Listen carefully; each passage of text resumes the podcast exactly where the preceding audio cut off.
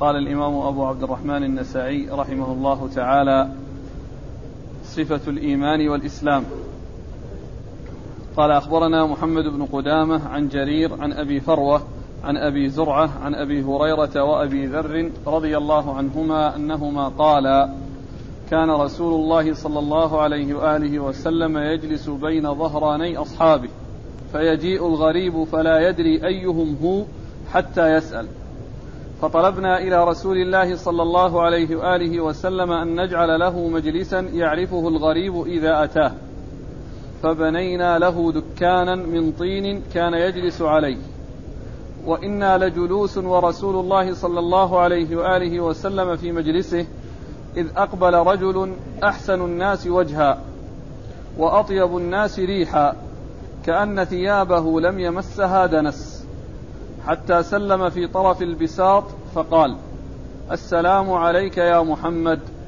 فرد عليه السلام قال أدنو يا محمد؟ قال أدنه. فما زال يقول أدنو مرارا ويقول له أدنو حتى وضع يده على ركبتي رسول الله صلى الله عليه وآله وسلم. قال يا محمد أخبرني ما الإسلام؟ قال الإسلام أن تعبد الله ولا تشرك به شيئا. وتقيم الصلاة وتؤتي الزكاة وتحج البيت وتصوم رمضان. قال إذا فعلت ذلك فقد أسلمت؟ قال نعم. قال صدقت. فلما سمعنا قول الرجل صدقت أنكرناه. قال يا محمد أخبرني ما الإيمان؟ قال الإيمان بالله وملائكته والكتاب والنبيين وتؤمن وتؤمن وتؤمن بالقدر. قال فإذا فعلت ذلك فقد آمنت؟ قال رسول الله صلى الله عليه وآله وسلم نعم. قال صدقت. قال يا محمد أخبرني ما الإحسان. قال أن تعبد الله كأنك تراه فإن لم تكن تراه فإنه يراك. قال صدقت. قال يا محمد أخبرني متى الساعة؟ قال فنكس فلم يجبه شيئا. ثم أعاد فلم يجبه شيئا. ثم أعاد فلم يجبه شيئا. ورفع رأسه فقال ما المسؤول عنها بأعلم من السائل. ولكن لها علامات تعرف بها. إذا رأيت الرعاء البهم يتطاولون في البنيان ورأيت الحفاة العراة ملوك الأرض ورأيت المرأة تلد ربها. خمس لا يعلمها إلا الله. إن الله عنده علم الساعة إلى قوله إن الله عليم خبير ثم قال لا والذي بعث محمدا بالحق هدى وبشيرا. ما كنت بأعلم به من رجل منكم وإنه لجبريل عليه السلام نزل في صورة دحية الكلبي بسم الله الرحمن الرحيم. وصلى الله وسلم وبارك على عبده ورسوله نبينا محمد وعلى آله وأصحابه أجمعين. أما بعد يقول النسائي رحمه الله باب صفة الإيمان والإسلام. تقدم في الترجمة السابقة باب نعت الإسلام وأورد النسائي في حديث جبريل من طريق عمر بن الخطاب رضي الله تعالى عنه. وأورد هنا هذه الترجمة وأورد فيها حديث جبريل من طريق أبي هريرة وأبي ذر رضي الله تعالى عنهما. وحديث عمر المتقدم من أفراد مسلم. وهو أول حديث عند مسلم في صحيحه إذ أول كتاب عنده كتاب الإيمان وأول حديث عنده حديث عمر الذي هو حديث جبريل. فقد صدر به كتابه الصحيح. وصدر البخاري كتابه الصحيح بحديث عمر إنما الأعمال بالنيات والإمام النووي رحمه الله لما أتى بالأربعين النووية وجمعها جعل أول حديث فيها أول حديث في صحيح البخاري حديث عمر إنما الأعمال بالنيات وثاني حديث فيها أول حديث في صحيح مسلم وهو حديث جبريل حديث عمر عند مسلم. وحديث عمر من أفراد مسلم. وحديث أبي هريرة مما اتفق عليه البخاري ومسلم أي في حديث جبريل. لأن حديث جبريل رواه حديث رواه البخاري ومسلم من حديث أبي هريرة وهو متفق عليه. ورواه ورواه مسلم وحده من حديث عمر وهو من أفراد مسلم. والنسائي رحمه الله أورد حديث أبي هريرة ومعه أبو ذر وساقه عنهما جميعا. عن أبي ذر عن أبي هريرة وأبي ذر رضي الله تعالى عنهما. وسياق الحديث أن النبي صلى الله عليه وسلم أن أنهم قالوا إن النبي صلى الله عليه وسلم كان يجلس بينهم لا يعرفه الغريب إذا جاء لاختلاطه بينهم لاختلاطه بهم وتواضعه صلى الله عليه وسلم فكان لا يعرفه الغريب. فأراد الصحابة رضي الله عنهم وأرضاهم أن يجعلوا له مكانا يتميز به.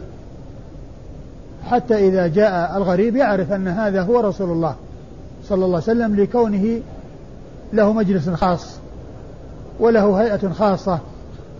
فاستأذنوه في أن يعملوا له مكانا يعرفه الغريب إذا جاء فعملوا له دكانا والمقصود به المكان المرتفع الذي هو الدكة.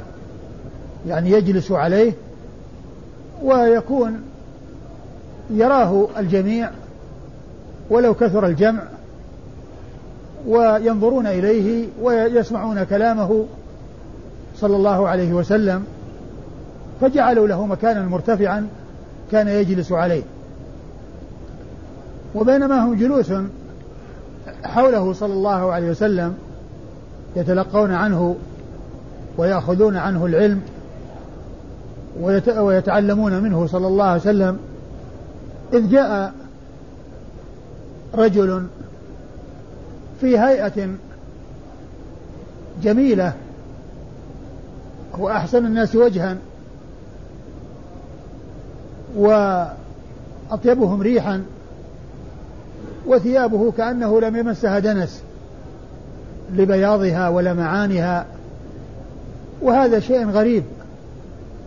أن يكون الشخص غير معروف ولا يرى عليه أثر السفر ويكون بهذه الهيئة وبهذا الوصف لا سيما والأسفار في الزمان الماضي كان فيها المشقة وفيها ركوب الإبل وقطع المسافات البعيدة على ظهور الإبل فتتغير اللباس ويتغير اللون ويكون الإنسان يعني آه، بدل ما يكون شعره أسود فاحم يكون عليه الغبار. وهذا الرجل جاء بخلاف هذا الذي عرفوه وألفوه. فجلس إلى النبي صلى الله عليه وسلم ووضع يده على ركبتيه ركبتي النبي صلى الله عليه وسلم. وطلب منه قال أدنو؟ جاء على ظهر البساط أو على طرف البساط وهذا يفيد بأنه كان قد فرش له بساط يجلس عليه صلى الله عليه وسلم.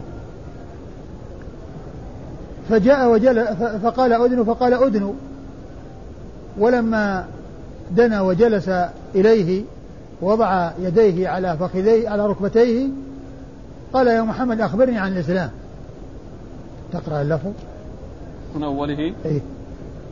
عن أبي هريرة وأبي ذر رضي الله عنهما قال كان رسول الله صلى الله عليه وآله وسلم يجلس بين ظهراني أصحابه. نعم.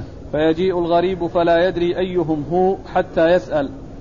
فطلبنا إلى يعني رسول حتى يسأل أي ايكم رسول الله؟ أين محمد؟ أين رسول الله؟ فيشار إليه ويقال هذا هو. فيأتي إليه ويعني يسلم عليه ويسأله. أي نعم. فطلبنا إلى رسول الله صلى الله عليه وآله وسلم أن نجعل له مجلسا يعرفه الغريب إذا أتاه. وهذا في أدب الصحابة رضي الله عنهم وأرضاهم لأنهم ما فعلوا هذا من تلقاء أنفسهم بل استأذنوه ورجعوا إليه في ذلك وبينوا له وبينوا له السبب الذي دفعهم إلى هذا وهو أن الغريب إذا جاء يعرف الرسول صلى الله عليه وسلم بمجلسه وجلوسه وهيئة جلوسه وأنه له مكان خاص يتميز به ويجلس عليه. فيكون الغريب إذا جاء يعرف أن هذا الذي الناس حوله ملتفون وهو على مكان مرتفع هو رسول الله صلى الله عليه وسلم فلا يحتاج إلى سؤال. فلا يحتاج إلى سؤال. ثم أيضا كونه يكون في مكان مرتفع أيضا المجلس إذا كثر وإذا كثر الجلوس وكثر الحاضرون يكون على المكان المرتفع بحيث يراه الجميع وبحيث آه، يتجه إليه الجميع ويسمعون كلامه وينظرون إليه صلى الله عليه وسلم. ففي ذلك مصالح وفي ذلك فوائد. فأذن لهم وفعلوا. ثم في مجلس من المجالس كان جاءهم جبريل. أيوة. نعم.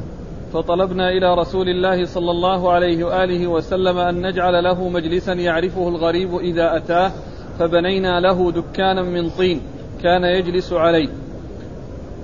وإنا لجلوس ورسول الله صلى الله عليه وآله وسلم في مجلسه إذ أقبل رجل أحسن الناس وجها وأطيب الناس ريحا كأن ثيابه لم يمسها دنس. حتى سلم في طرف البساط فقال السلام عليك يا محمد. فرد عليه السلام. قال أدنو يا محمد. قال ادنه وهذا فيه دليل على أن السلام قبل الكلام وأن أن الداخل أو القادم أو الذي يأتي إلى الناس وهم في مجلس يبدأهم بالسلام لا يبدأ بالكلام. وفي هذه الرواية بيان بيان أن أن هذه الأسئلة التي حصلت سبقها السلام. قد جاء في بعض الروايات ما في تعرض للسلام. ومن المعلوم أن من حفظ حجة على من لم يحفظ فهذا فيه زيادة. إيضاح أن السؤال أن السلام قد حصل أولا. وهذا هو المناسب لما جاء عن النبي صلى الله عليه وسلم من التعليم بأن يكون عند اللقاء السلام.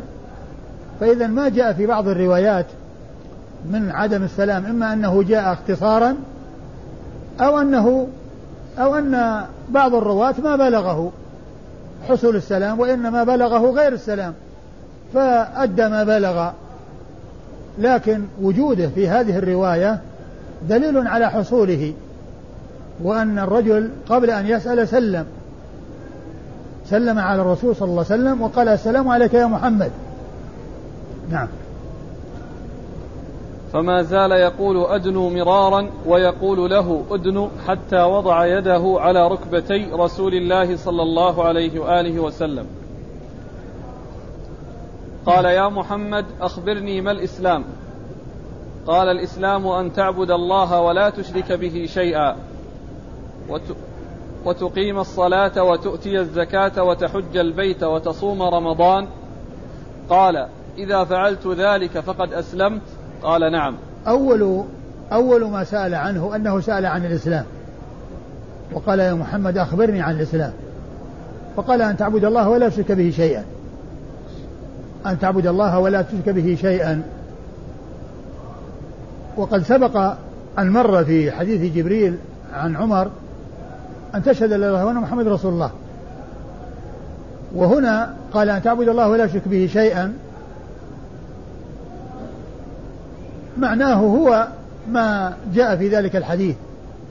لأن شهادة لا إله إلا الله وأن محمد رسول الله هو معنى عبادة الله ولا يشرك به شيئا. لأن الدخول في الإسلام إنما يكون بالشهادتين. والعبادة يدخل فيها جميع أنواع العبادة لكن المقصود من ذلك هو إخلاص العمل لله ومتابعة الرسول صلى الله عليه وسلم. فالعمل لا بد أن يكون خالصا لوجه الله ولا بد أن يكون مطابقا لسنة رسول الله وهذا هو معنى أشهد أن لا إله إلا الله وأشهد أن محمد رسول الله. لأن أشهد أن لا إله إلا الله وأشهد أن محمد رسول الله معنى أشهد أن لا إله إلا الله إخلاص العبادة لله وأشهد أن محمد رسول الله تجريد المتابعة لرسول الله. صلى الله عليه وسلم. وهنا قال تعبد الله ولا تشرك به شيئا. أي أنك يحصل منك العبادة التي تكون مقبولة وهي الخالصة الصواب. والخالصة ما كانت لله وحده والصواب ما كان على السنة. ما كان على سنة رسول الله. وهذا هو معنى أشهد أن لا إله إلا الله وأشهد أن محمد رسول الله. ولهذا بعث الله رسله وأنزل كتبه للدعوة إلى عبادة الله وحده لا شريك له. قال الله عز وجل ولقد بعثنا في كل أمة رسولا أن اعبدوا الله واجتنبوا الطاغوت. وقوله اعبدوا الله واجتنبوا الطاغوت هو معنى لا إله إلا الله. لأن اعبدوا الله إلا الله واجتنبوا الطاغوت تعادل إلا الله. وقوله اعبدوا الله ولا تشركوا به شيئا اعبدوا الله ولا تشركوا به شيئا مثل قوله ان اعبدوا الله واجتنبوا الطاغوت يعبد الله عز وجل وحده ولا يجعل مع الله تعالى شريكا في العبادة فهو معنى لا إله إلا الله.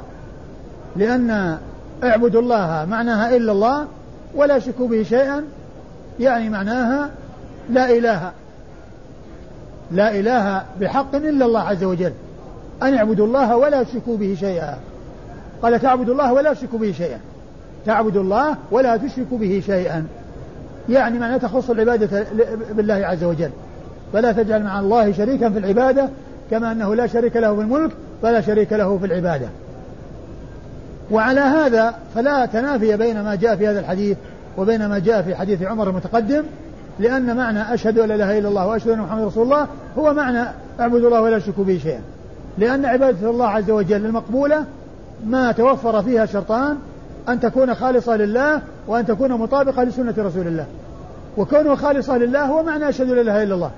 وكونها مطابقة لسنة رسول الله صلى الله عليه وسلم هو معنى أشهد أن محمدا رسول الله صلى الله عليه وسلم. فإذا المقصود بيعبد الله ولا يشركوا به شيئا يعني معناها الشهادتان. أو يراد به ما هو أعم من ذلك وفي مقدمة ذلك الشهادتان. ثم يكون عطف الصلاة والزكاة وما إلى ذلك ومن عطف الخاص على العام لأنها من عبادة الله عز وجل. لأن هذه كلها عبادات.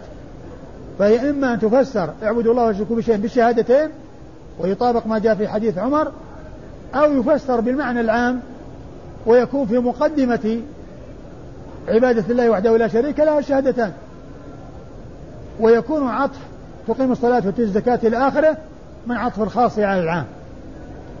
لأن الصلاة والزكاة والحج داخلة في عبادة الله عز وجل. داخلة في عبادة الله عز وجل. وعدم الإشراك به. وإذا فالله خلق الخلق ليعبدوه. واعبدوا آه وما خلقت الجن والإنس إلا ليعبدون.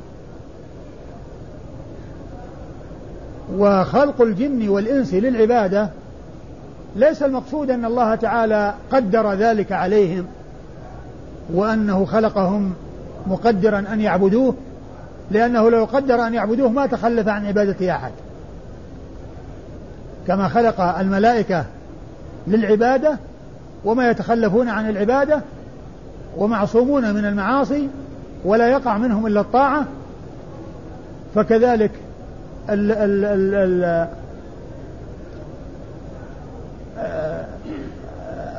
الله عز وجل لو لو كان خلق الخلق وقدر عليهم أن يعبدوه ما تخلف عن عبادة أحد كما قال الله عز وجل ولو شئنا لآتينا كل نفس هداها.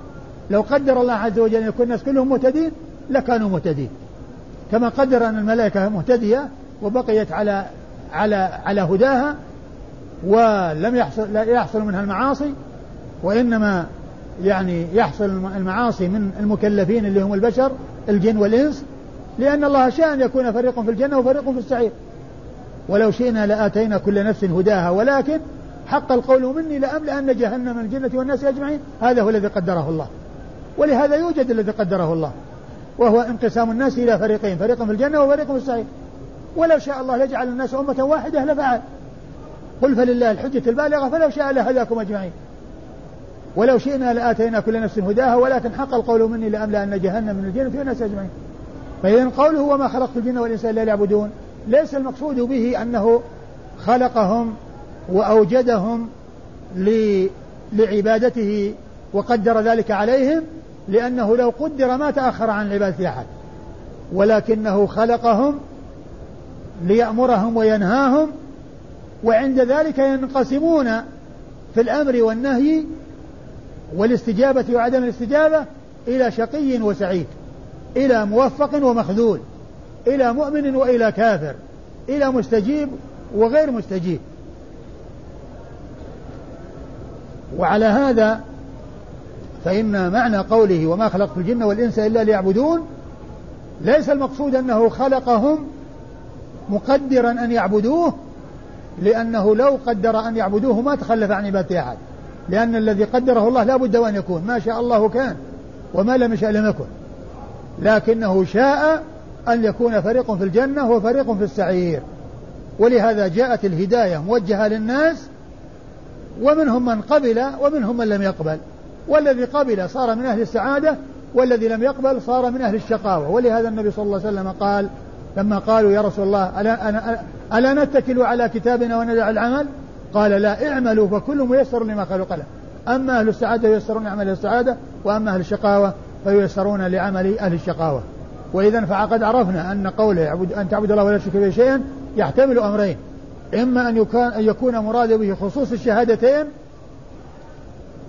ويكون حديث مطابقا لما تقدم في حديث عمر أو يكون مقصود به عموم العبادة ويكون في مقدمة ذلك الشهادتان فيكون عطف الصلاة والزكاة والصيام والحج على العبادة من عطف العام على الخاص.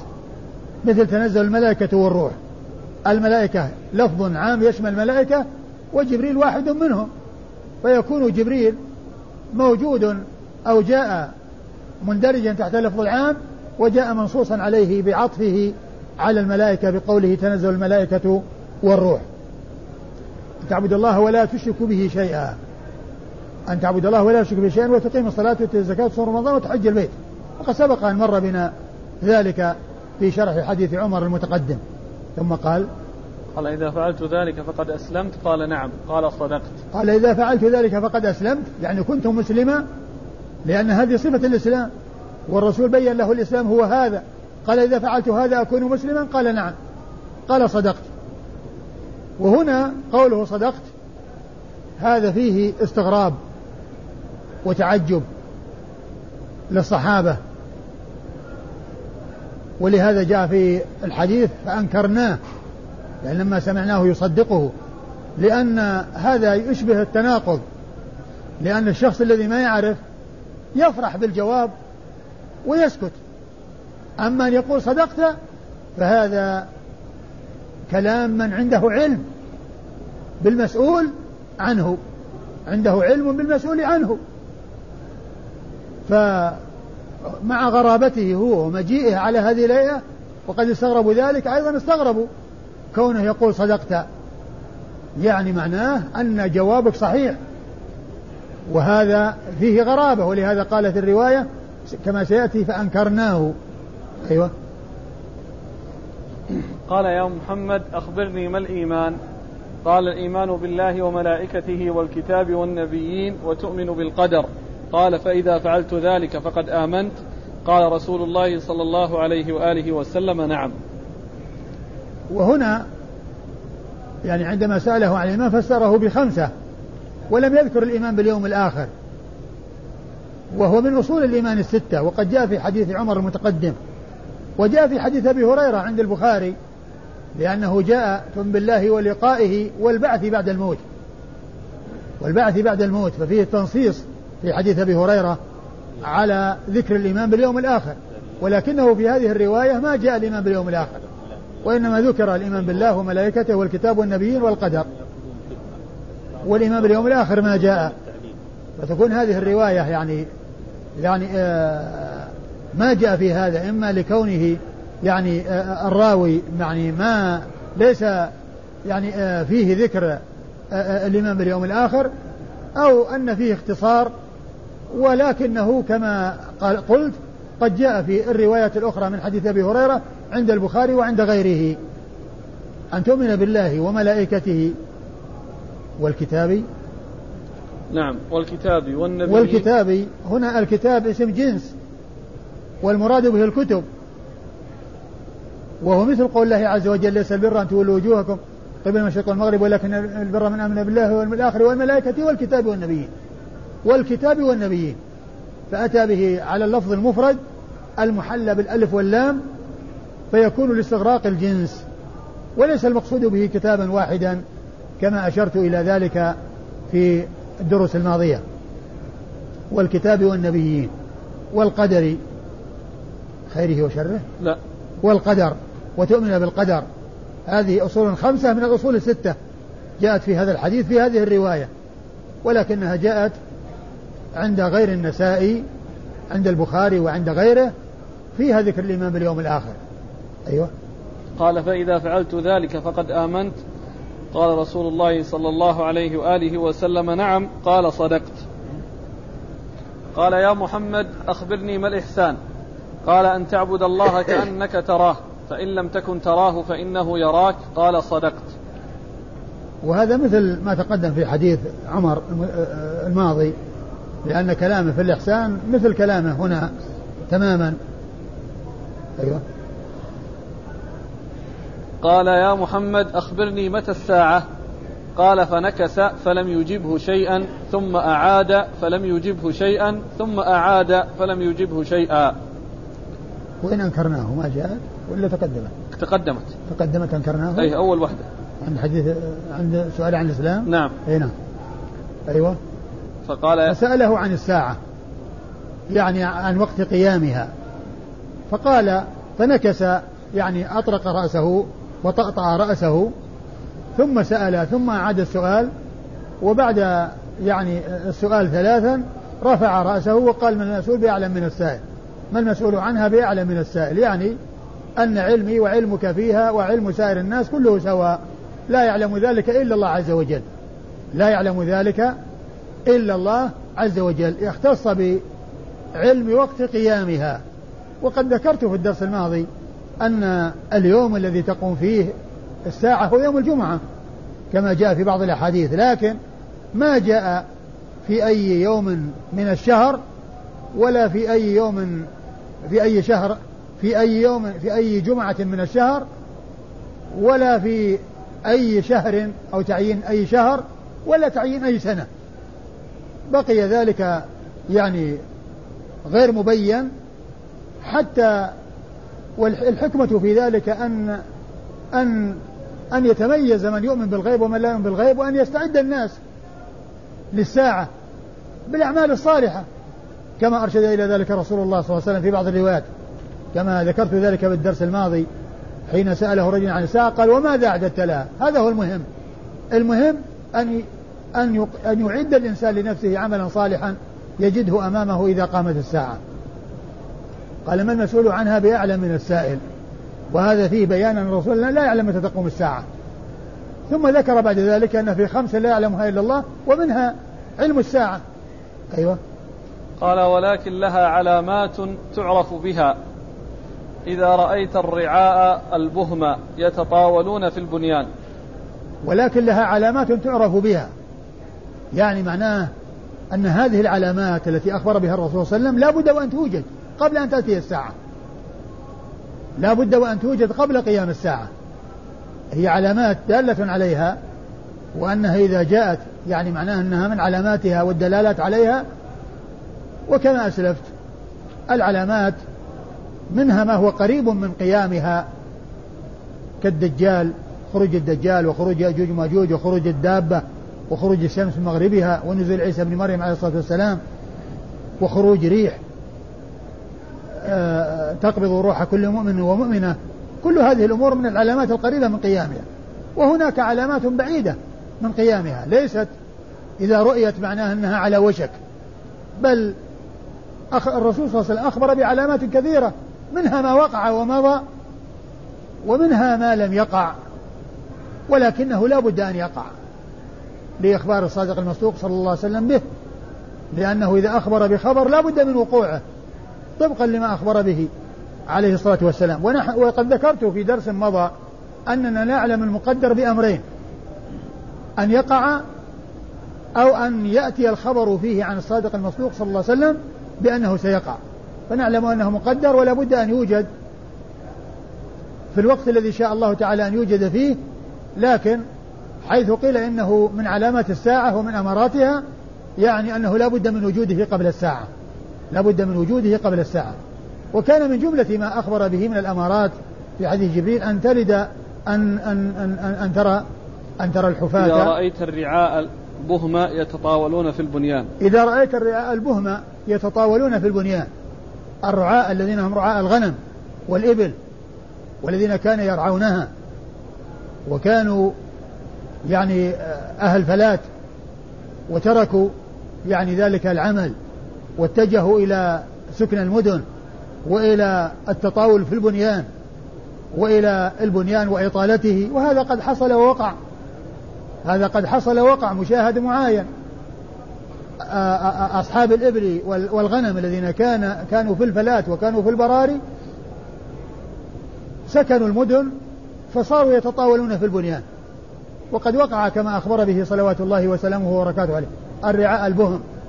وقيل البهم المراد بالبهم أن أنهم المجهولون الذين لا تعرف أنسابهم ولا تعرف أحوالهم أو قيل أنهم الذين هم أدمة وسواد.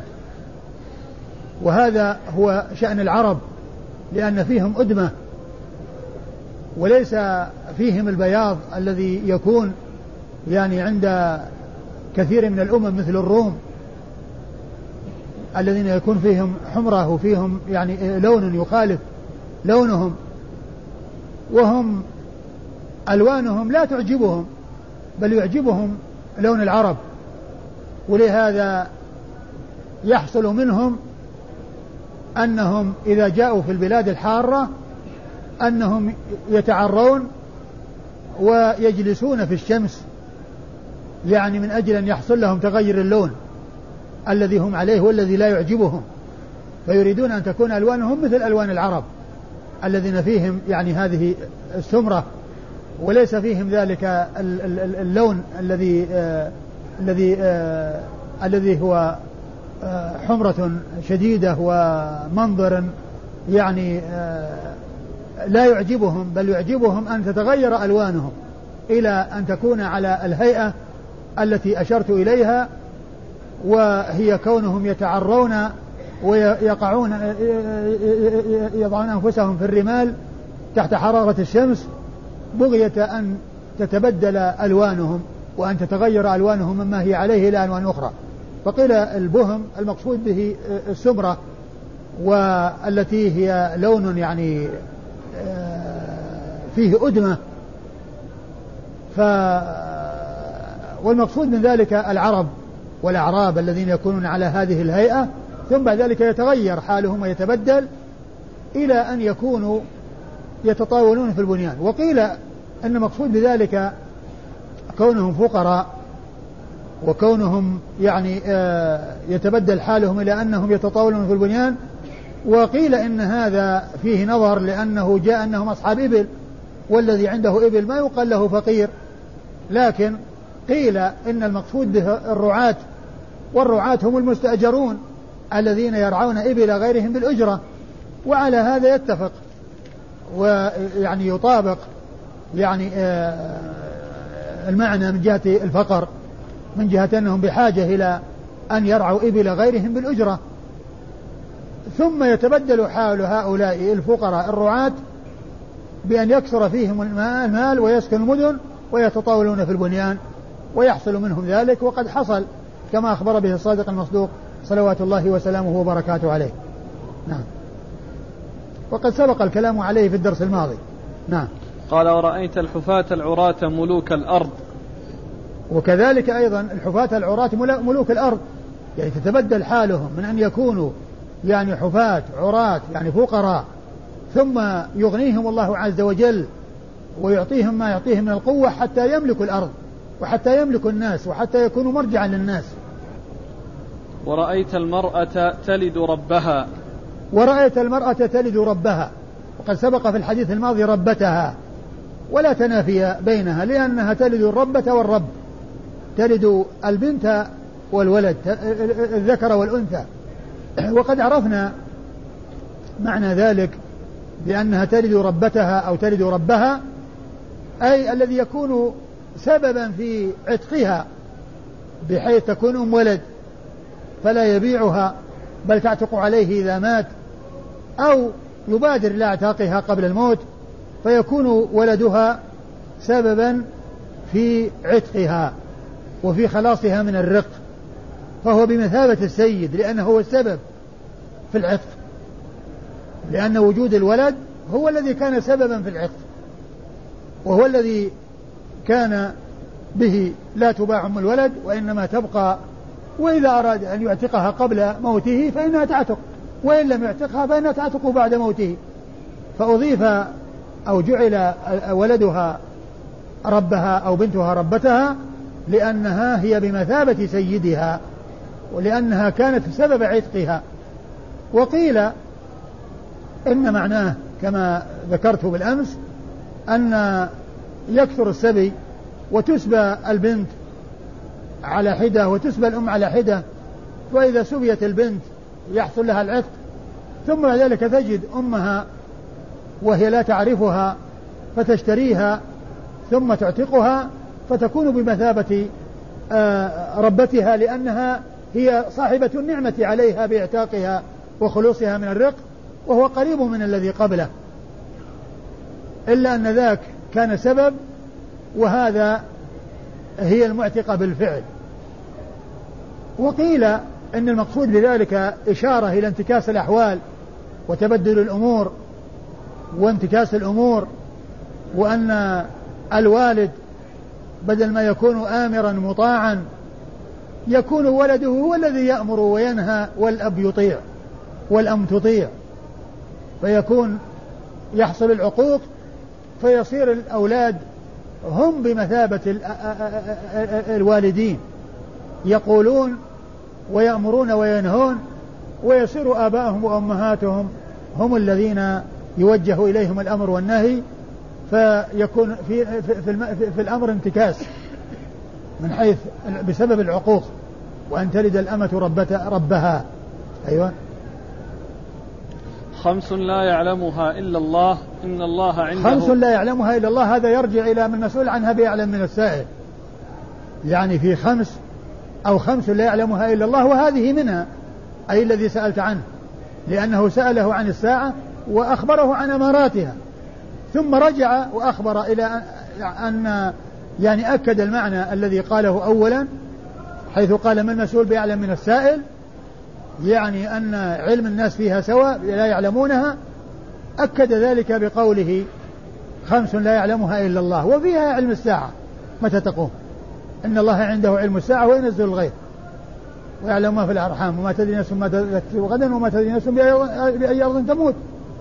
فهذه خمس لا يعلمها إلا الله وهي من الخمس التي ستر الله بعلمها ومنها قيام الساعة أي وقت قيامها ومعرفة وعلم وقت قيامها مما اختص الله تعالى بعلمه ولم يطلع عليه نبيه صلى الله عليه وسلم. نعم.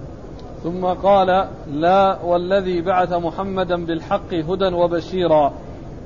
ما كنت بأعلم به من رجل منكم.